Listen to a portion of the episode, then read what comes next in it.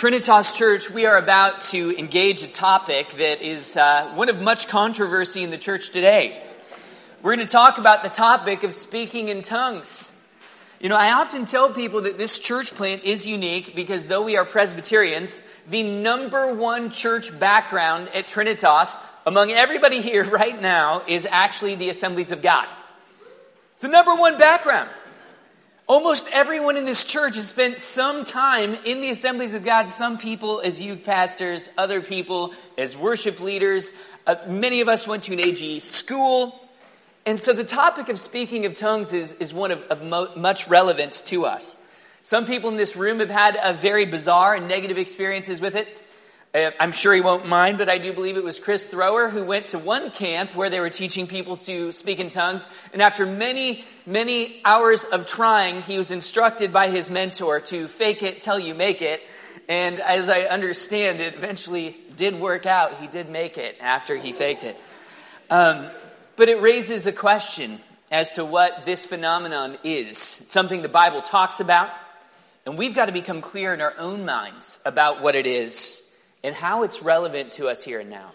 So, with that in mind, let's bow our heads and go to the text of Scripture, asking the Lord to grant us illumination and understanding. As we saw, that's sort of an analogy to the gift of prophecy that was so prevalent in the early church. So, bow your heads with me.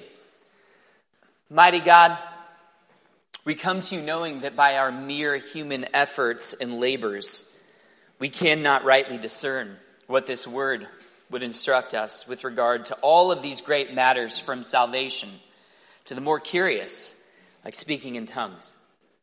God, we pray that you would grant us understanding, that you would speak powerfully to us through your word today, and that your Holy Spirit would enlighten our minds, open the eyes of our heart, that we might glean from it wisdom and truth and guidance and instruction, and most of all, be pointed back to the gospel. We ask these things in the name of your Son, Jesus Christ, Father, and by your Holy Spirit. Amen. As is our custom, I'm going to read the word, and when I'm finished, I'll say, This is God's word. You may respond, Thanks be to God. We'll rise to our feet and sing a short verse, the Gloria Patri. 1 Corinthians chapter 14, verses 6 to 17.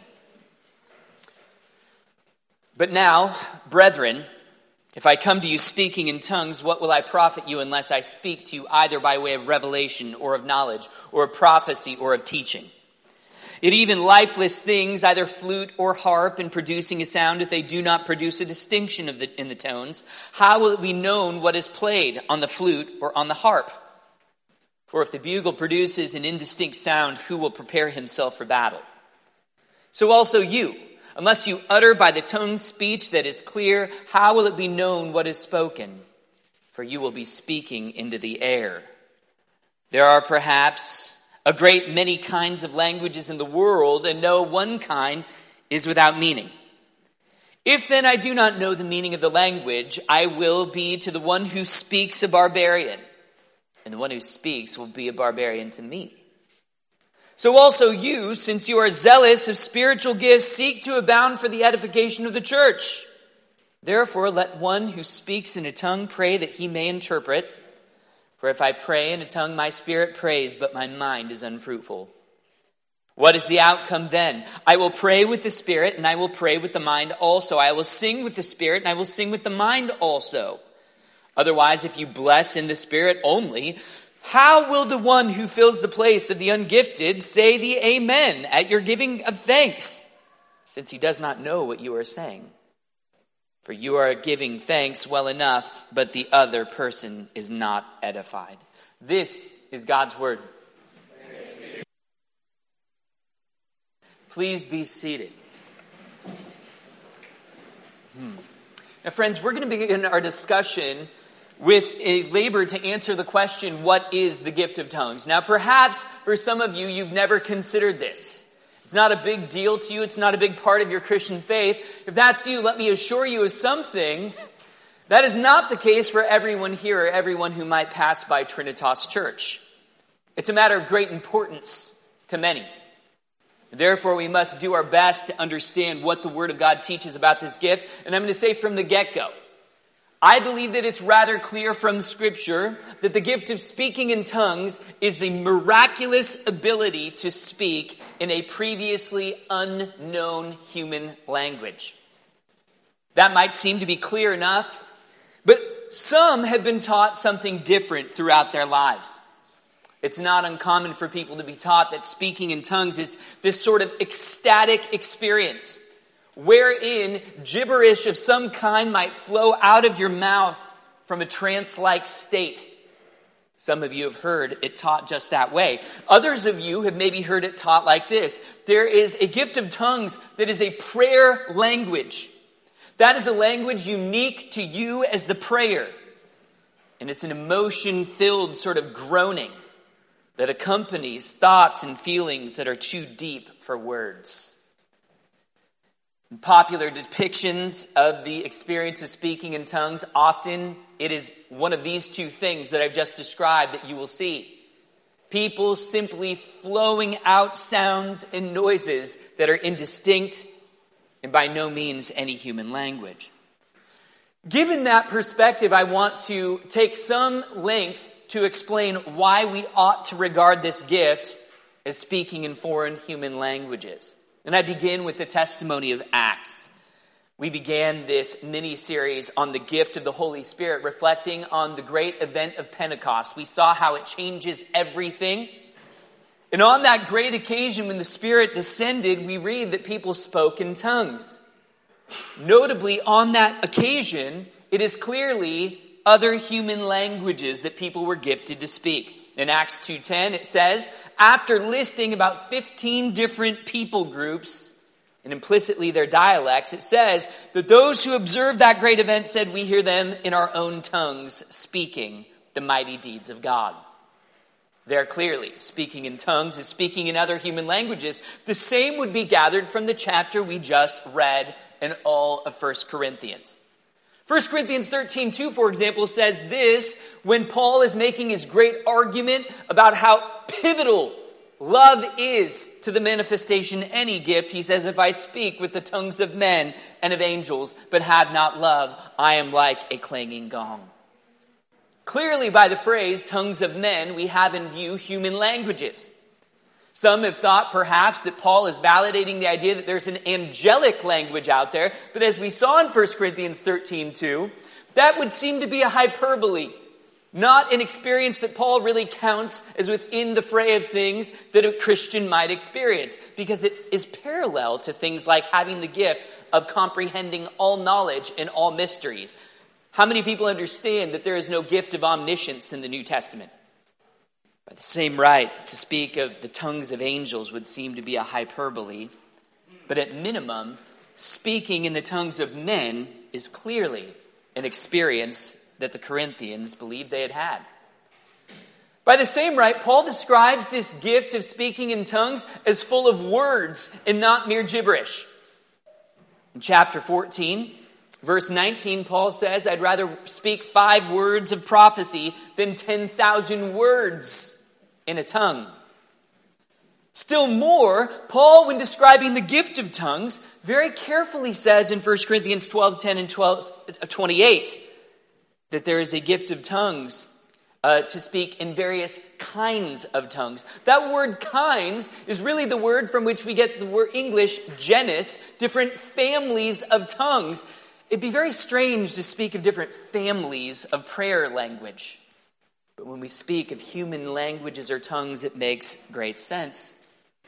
Tongues is often paralleled to another gift, the gift of interpretation. This too speaks to the fact that speaking in tongues is speaking by way of miracle in a foreign language, because the word for interpretation is the common word for translation of one language to another.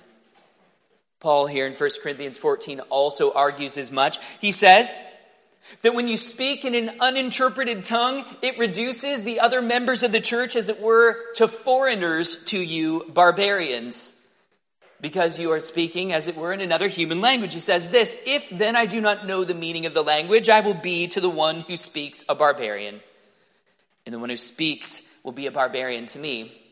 The word barbarian, it's actually onomatopoeic. If you don't know what that means, it's a word that actually sounds like the thing it's describing. The Romans would describe the Germanic tribes as barbarians because their speech sounded like bar, bar, bar, bar, bar to them.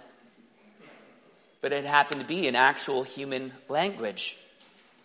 Another reason why we believe that this phenomenon of speaking in tongues is indeed linguistic is because it has rational content.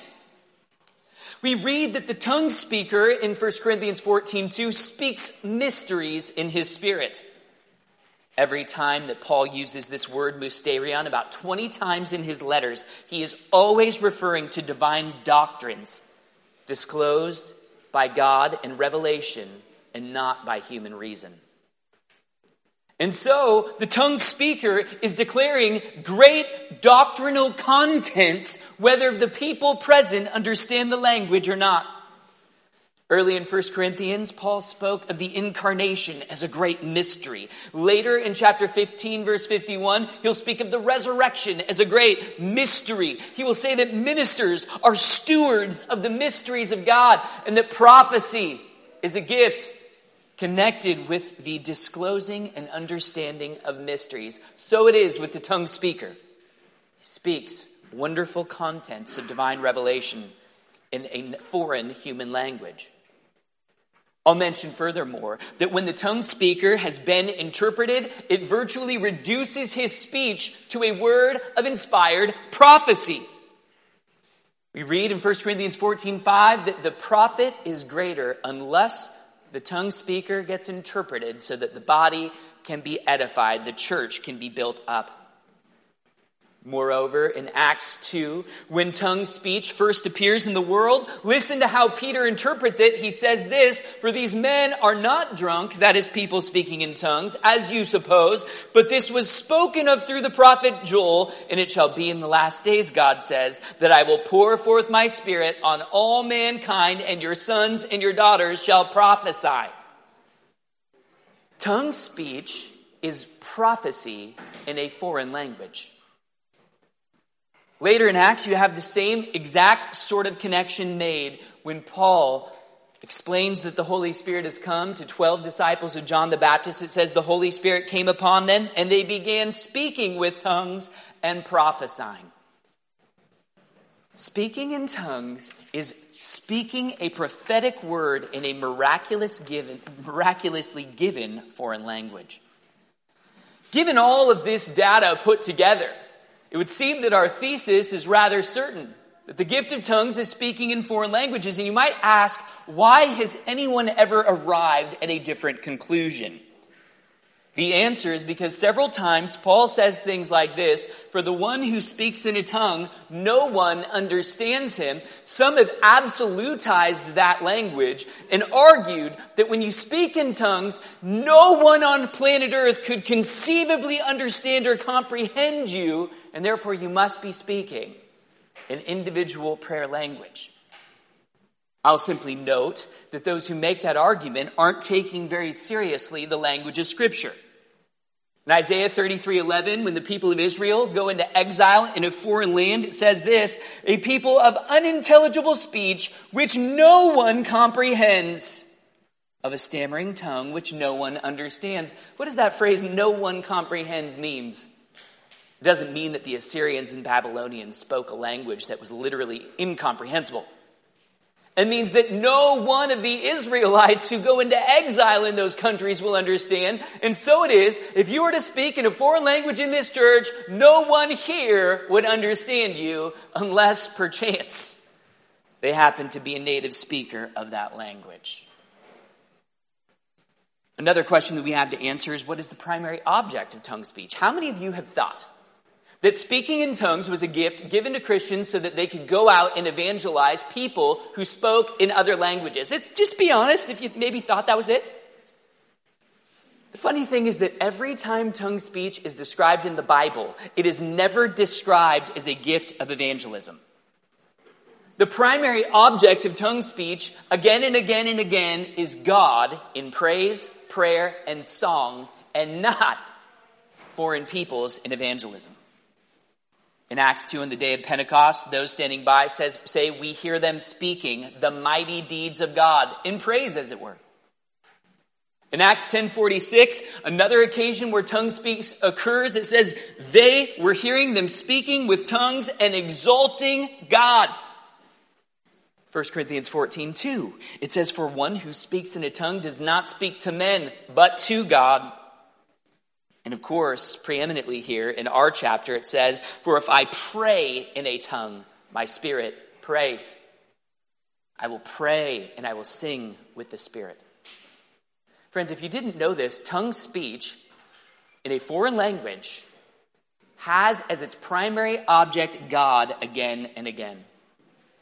This leads us to observe one of its purposes. It was a sign gift that what was being fulfilled was the Old Testament promise in Psalm 86 9 All nations whom you have made shall come and worship you, O Lord, and they shall glorify your name. This gift was a mighty indication that all nations were being brought into the fold of believers and thus praising God, even in foreign languages. The last thing we need to consider about this curious gift is the mental state of the tongue speaker. Very clearly in the Bible, the tongue speaker is not in a frenzy, as it were. This is because Paul tells us that the tongue speaker can control and restrain himself and must be silent if there is no one there to interpret. What this means, friends, is that if you've had experiences where someone is on the floor, shaking and babbling and doing things such that no one can intercede with them, guess what? It is clearly not the biblical gift of tongues that we're observing. The other question that we, gets raised, however, is this does the tongue speaker himself comprehend what he's saying? We are told that a tongue speaker cannot always interpret whatever message they have, and this has led to one of two conclusions about the gift. Either the tongue speaker is so overwhelmed with this other language that their very thoughts are in that moment being uttered in a foreign language such that they cannot even interpret what they're thinking or others have argued that the tongue speaker may have no idea what he's saying in a foreign language. Friends, I'm clearly on the side of those who would say that the tongue speaker's very thoughts had been transformed into a foreign language. The pivotal passage is 1 Corinthians 14, verses 14 to 15. It says this If I pray in a tongue, my spirit prays, but my understanding is unfruitful. Some have supposed that what this means is that the tongue speaker's mind has turned off, as it were, and the mind is inactive, and the Spirit of God is powerfully praying through them. I don't think that that's correct. Every time this word unfruitful is used in the Bible, it refers to some sort of bearing of fruit or affecting some good outside of oneself. In which case, Paul is saying this My spirit, under the influence of the Holy Spirit, prays just fine. But my understanding is not imparted to others when I pray in a tongue. It would seem that this is what Paul has to mean. Because he goes on to say, if you bless with the Spirit, how will the one who fills the place of the ungifted say amen at your giving thanks since he does not know what you are saying? You are giving thanks well enough. How can Paul say you're giving thanks just fine and well if the tongue speaker himself didn't know what he was saying? Likewise, he says, if there's no one to interpret, the tongue speaker must keep silent. Let him speak to himself and to God. I don't know what good it would do for a tongue speaker to speak to himself gibberish that not even he understands. Clearly, the tongue speaker understands his message, though, as it were, in a foreign language. Friends, when we have this understanding of what's going on in mind, we can now interpret and imply, apply what Paul says about tongue speech. Paul says that for you to be benefited by someone speaking a revelation in a foreign language, it must be interpreted. Otherwise, this church, no church, will have any benefit from it. He gives three basic arguments for this, and it's easy to follow. Paul says, first of all, even lifeless instruments must make familiar sounds in order for you to benefit from them or respond to them. He says a bugle call with which you would alert people to war. It must make a distinct call, otherwise, people will not know whether they should man their station, organize for war, or gather to the king. I mean, think about it. What if the guy with the bugle, the watchman on the tower, instead of making a distinct sound, made a carnival tune? Beep, boop, boop, beep, boop. People would think that the tower had been taken over by the enemy. It would have no benefit to those present. And you get it, friends. When you go to a wedding, you know that there's a song that alerts you to stand. Here comes the bride. If that song were replaced with the 2000 hit, Who Let the Dogs Out, you would not know what to do you would maybe assume that someone took control of the speakers and you would probably be offended, not knowing whether to stand or remain seated. The point is clear. A familiar and distinct sound must be made. If this is true on instruments, it's doubly true with our language and our speech. Paul's second argument is this does violence to the very purpose of language itself to speak in a language unknown to everyone present. It reduces us all to foreigners if we should speak in a language not known. Language wasn't meant to isolate, but to facilitate communication. And so it says, there are perhaps a great many kinds of languages in the world, and no kind is without meaning. By implication, why then would you use a language to convey something without meaning. Paul's third argument is this it's an argument from worship itself. Everything that gets said in this church, whether by prayer or by preaching, confession of sin or confession of faith, should be something that you comprehend and can therefore say amen to. Trinitas, I don't know if you've ever considered this, but we speak the same words together in unison a lot in worship. Have you ever noticed that? This is because all throughout the Bible, when God's people worship, from their making of covenant with God in Exodus 19 to the building of the foundation of the temple in Ezra 3 and Nehemiah 1, 8, it says that the people all spoke with one voice. Trinitas, the church is called one body, and there is only one day a week where we actually look like that. It's right here. There's only one day a week where we actually all speak, as it were, with one tongue, rise and fall to our knees, as it were, at the same time as one body. Paul says it's of paramount importance that the church be a place where everyone can participate and give their approval with an amen. Friends, I bet after reading all of this, many of us actually are a little bit aghast and we wonder why in the world they even wanted to have a worship service where no one could understand anything. Do you read the chapter wondering that? Why was this even appealing to the Corinthians? And this is where we have got to take a look at ourselves. I'm going to make a basic thesis for you, and it goes like this We all love to be confused. We actually love it when we cannot comprehend something clearly and we live in a culture that would embrace confusion before clear and unambiguous speech, and we are part of that culture. Let me put the matter very simply. If God's self disclosure is fundamentally ambiguous and beyond comprehension, guess what that means for you and me? No one can be finally condemned as a sinner. If God has not spoken clear, clearly about what is right and pleasing to Him, Nothing you do can be counted as sin. So we have with this Corinthian church indulgence in all sorts of sins. By the same right, no perspective on God can be strictly false or strictly correct. It's even in our culture so often counted as a mark of enlightenment and wisdom to say things like this. You ever heard this? God is incomprehensible.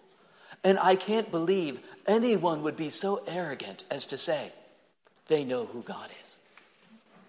You ever heard that? It is a welcome and invited and appreciated situation if God should be unknown. Friends, if God does not communicate clearly, either to the mind with information or even to your moral sense, your soul, then guess what? Your feelings reign supreme. then your feelings reign supreme. I actually went to my uncle's birthday party recently, and um, I got into a conversation with a man who had created a religion of his own. It was a conglomeration of Buddhism and Christianity. Yeah, no joke. We are all going to be reincarnated endlessly, and if we do well enough, we'll end up in something like the Christian heaven. I explained, you do realize you just took the Christian heaven and slapped that on top of a Buddhist view of reincarnation, and somehow that works for you. And I remember saying to the individual, you do understand if the world is this pantheistic thing where we are God and God is us, then God is the sinner because we're sinners. You have no reason to trust that God or his revelation. Do you know what he said to me? He said, Yeah, that sounds right. He actually preferred a situation, and his feelings seemed to uh, loan themselves as witnesses to the conclusion that God does not and cannot communicate clearly. And isn't it the better for all of us that he cannot and does not? Friends, this issue of rejecting clear truth for confusion is germane to the history of Christianity. I'll bet right now, even you could understand, if the person sitting next to you found themselves only able to speak German, in their words and in their thoughts, it would be sufficiently exciting and amazing to you that even you might think, man, let's quit the service and watch what this crazy guy does. He's just speaking German. Look at this. You might even go home saying you had a more remarkable experience at church that Sunday, having learned nothing but having seen something wild and crazy. How many of you can identify with the desire to just see something wonderful and to leave with no rational content to speak of. You guys, the earliest heresy in the Christian church that we talked about in our heresy study is called Gnosticism. This belief system was accompanied by a truly incomprehensible divine saga that only the guru, even close to, had their mind around. You'd come to church, and instead of hearing the sorts of truths I'm talking about right now, it would sound a lot more like Game of Thrones. Doesn't that sound fun?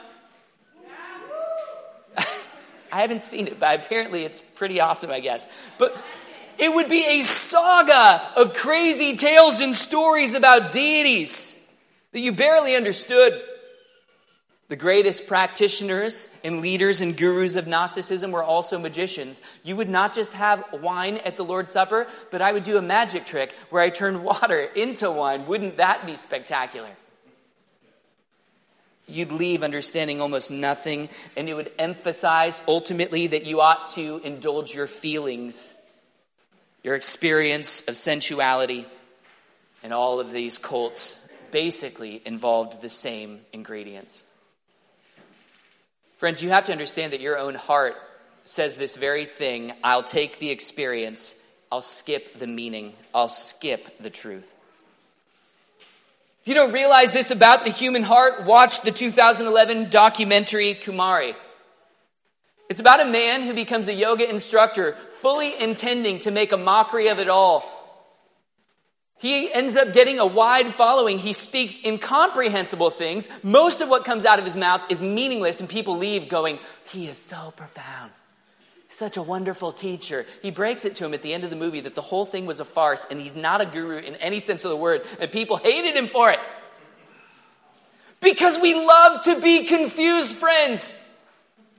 We actually love messages that are incomprehensible that we can all leave saying that was great because nothing was said at all, but we had a wonderful feeling.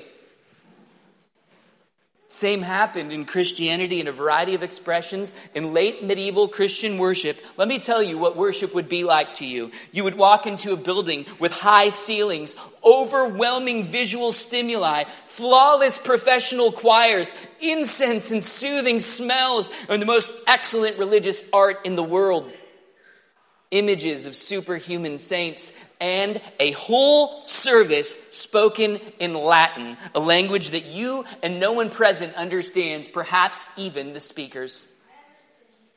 You would leave, thank you, my friend. You would leave with great and wonderful feelings in your soul. You would leave having comprehended nothing. Found myself in a coffee shop recently, and there was a young woman who I heard her talking to her parents, and she said that she was joining a church. She just went through membership class. I was really excited, and I stopped and I interjected in the conversation. I just said, Miss, would you mind telling me where you're going to become a new member at a church? I mean, I love stories like this. She goes, Yes, I am becoming a member at St. Elizabeth's Catholic Church. I'm like, Oh man. I'm like, Well, tell me, what was it that drew you to this church? Do you know what her answer was? And it was unambiguous. She goes, Oh, yes, it was all of the smells and the art and the choirs. And I loved the incense. And the girl did not say one thing about Jesus. Not a thing. I said to the woman, I said, okay, so this is why you're intro. Do you mind telling me what background you're coming out of? She goes, Yes, yes. I've been a practitioner of the new age my whole life. And I found that this isn't all that different. My friends, you better be clear in your minds that we love and have an appetite for things that don't make sense, things that don't confront us with any objective truth that could offend. This is not the exclusive property of Rome. I dare say, as Protestants, we have mastered the ability to speak sermons without content. Sermons that somehow inspire and are even riveting, but in which nothing meaningful is said. I was challenged years ago to listen to a megachurch pastor. I won't mention who it is. Just to listen to one of his sermons. Someone was concerned that the teacher was heretical, and I listened to the sermon and I was amazed. I had to respond. In fact, the sermon was not heretical because, in order to be a heretical sermon, you have to actually say something, and nothing was said. I listened to this sermon and I was amazed that one could wax on for some 40 minutes and literally say nothing and be an incredible speaker at that. The whole sermon was based on John 14, 4, where Jesus says to the disciples, You know where I am going. And the phrase, you know, was repeated about 88 times to let the congregants know that whatever the question is they were dealing with, you know, you know the answer, you know, you know. At the end of the day, you would leave thinking that every single one of us had immediate access to the truth in our souls and that we could bypass the scriptures altogether. That was the closest thing to a message spoken. Friends, we would, if we could, reduce God to a recreational drug, and that is by and large what was happening in Corinth. We would much prefer a God who's a mysterious cause of exciting feelings in place of a speaker with an unambiguous message. Paul actually has to conclude this chapter by saying that in fact what's going on here is a replacement of the Christian God for another. He says God is not a God of confusion. You virtually turn him into that, but that's not what he is.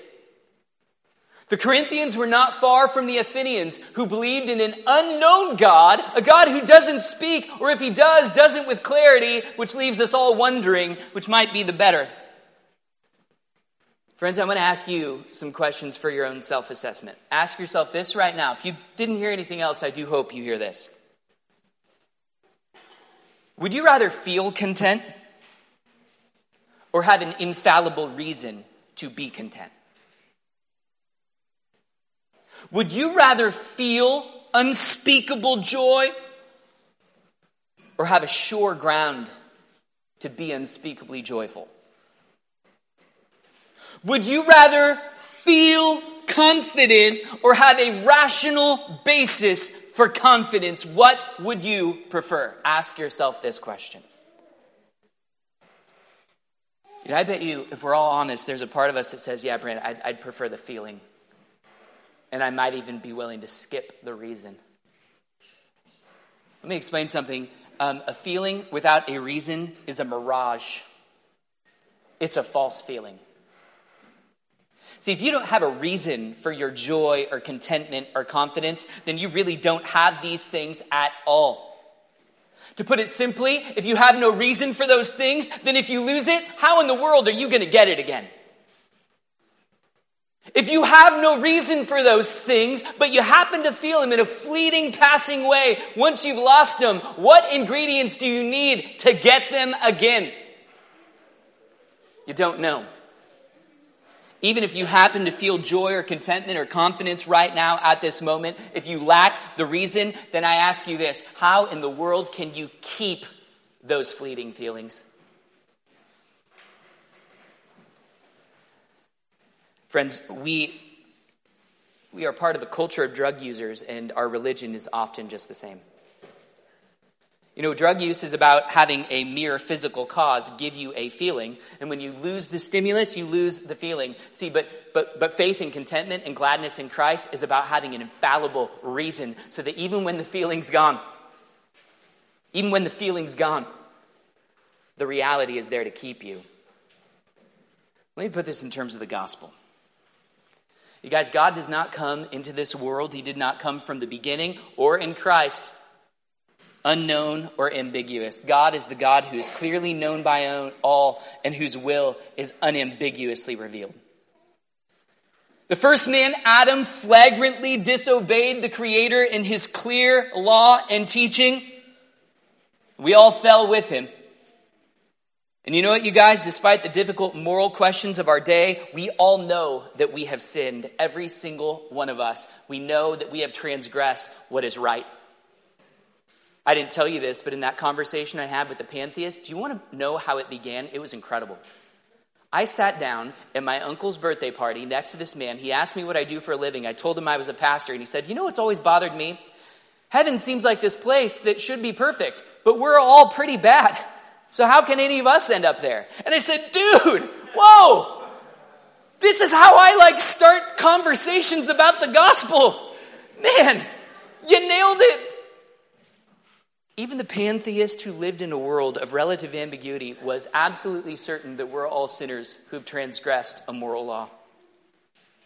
This means that God is not ambiguous, but is spoken with clarity to our conscience, and we know, we know that we can't wipe away the guilt of our sin and we even deserve to suffer the infinite wrath of God. The reason he believed in incarnation is the gospel seemed too simple for him. He thought people had to suffer for their sins. Some suffering was due for the evil we've done. Let me tell you the gospel message, which is not a mystery in that pagan sense. God, in his infinite wisdom, sent his son, who happens to go by the name Logos or Word or Wisdom in 1 Corinthians 1.30. Jesus Christ is not some ambiguous feeling. He's not a drug-like cause of euphoria. This Jesus Christ, he is the very content of a message of salvation that we all need. This Christ is a prophet who has clearly disclosed how we can be saved. He is a priest who has perfectly obeyed God the Father on our behalf and suffered the divine wrath that we deserve in our stead if we should believe upon him. He is a king who conquers our unbelief by his Holy Spirit and makes us his children. And he, in his kingly power, publishes this gospel in all nations. Friends, let me tell you some great news. He is no fleeting feeling that comes and goes. He is the truth. He is the way, the truth, and the life. He is the reason for our joy and gladness. He is the reason for our contentment and confidence. Even more, He is a living reason. And do you know what that means? It means that even when the feelings are gone, He is a living person who will wrestle us back to Himself that we might be eternally glad in His arms.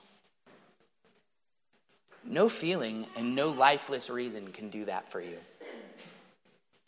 What this means is that our worship must be about that word, Jesus Christ, as revealed by His Spirit. Thus, Paul says, What will I profit you unless I speak to you either by way of revelation or of knowledge or of prophecy or of teaching? About what? About this Christ Jesus, about whom it says in 1 Corinthians 1.30, who became to us wisdom from God and righteousness and sanctification and redemption. I hope you are glad in that reason today. I hope you would take that Christ and take that reason beyond any fleeting feeling. Friends, I want to leave on this word. I don't want us to leave with some sort of pride that I'm so glad we're not like those charismatic Pentecostals who fill their services with unintelligible speech. I want to be really clear about something. We have something to learn from these brothers. Many of you might be asking the question if they're not really speaking in tongues, what are they doing when they babble like that? Friends, I happen to think there's a perfectly valid biblical category for it. We are instructed again and again and again in the Psalms to shout for joy and to groan or grieve for sin. Friends, when you cry, you let out speech that is not intelligible, sounds that express your emotion. And when you are joyful, you say things like, hooray! And I've heard you all do it at football games. I've heard you all do it in a variety of contexts. And I wonder if they ever come out in your prayers. These brothers and sisters, I would submit, are often doing something like Jeremiah does when he says, Ah, Lord God. Ah is not a word, it's an expression of emotion. Jeremiah does it again and again. Psalm 47 1 says, Shout to God with the voice of joy. And I simply challenge you do your prayers ever manifest an overt emotion of joy? Or do you race through them like some lifeless, rational content? Because if you do, I pray that you and I can be a little bit more like a charismatic. There's a general anointing of the Holy Spirit. He is called the oil of gladness in Isaiah 61 3. We all have him. And may we therefore say, if we were to rephrase Paul in verse 15, I will pray with a manifest understanding, and I will pray with a manifest spirit of gladness. I pray that we, as Presbyterian people, would not be ashamed to overflow with emotion from time to time. I'll have you know, Jesus left this world not with a word, but a cry of inarticulate speech on the cross in Matthew 27 50, it says, Jesus cried out with a loud voice, no words, and yielded up his spirit. I'll have you know just the same that Jesus will return with a loud emotional shout, as it says, for the Lord himself will descend from heaven with a shout. Dads, I want to address you particularly. Your family needs this so badly from you. Dads, your children need you to actually say, in a way that could mildly be convincing or real, hooray! We've been set free, my boy. We have nothing to fear and we lack nothing. Hooray! Our children need to hear us say, ah, for the unbelief of the world, for the unbelief of our neighbors I will tell you this right now. If you carry about in your family and pray with the understanding and with the spirit of gladness, your children will look on and say, I know the Lord's real. He makes my dad glad. I know the Lord is real because nothing grieves him so much as sin grieves him. We need to be a people who pray with the Spirit.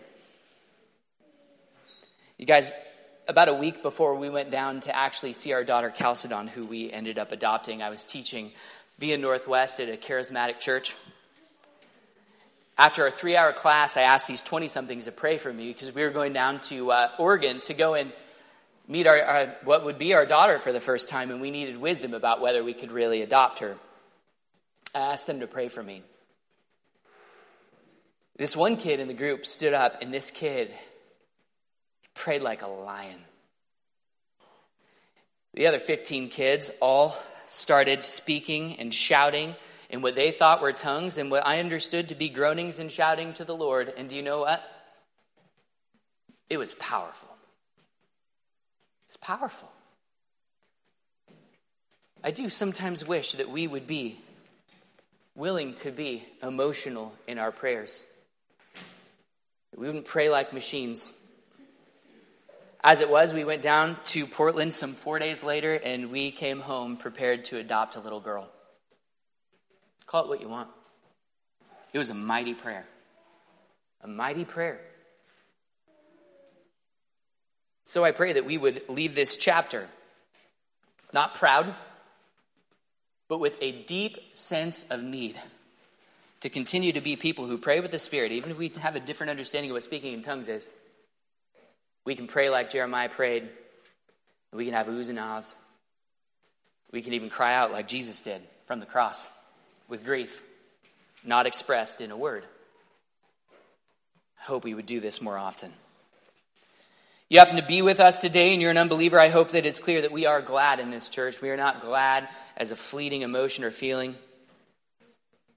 Even more, uh, we are glad to be people who have a reason to be glad in Jesus Christ in a living and active Savior who holds on to us and anoints us with the oil of gladness. If you have no reason for gladness, receive Him today. He's your only hope and peace. Bow your heads with me. Mighty God, we come to you. Having confessed that we are sinners, we come to you challenged by your word. God, may we not go about singing or praying or even speaking your name with a sort of lifeless, mechanical tone and method, but rather, Lord God, may we be a people whose heart really does beat for you. May we be a people, Lord God, who loves the understanding, loves the truth, and makes that the centerpiece of our worship, but who are not ashamed, not ashamed to worship you with our whole hearts, with that gladness that accompanies your spirit. May we be people overflowing with joy based on that great ground and reason of joy, the gospel. In Jesus' name we pray by your Holy Spirit. Amen.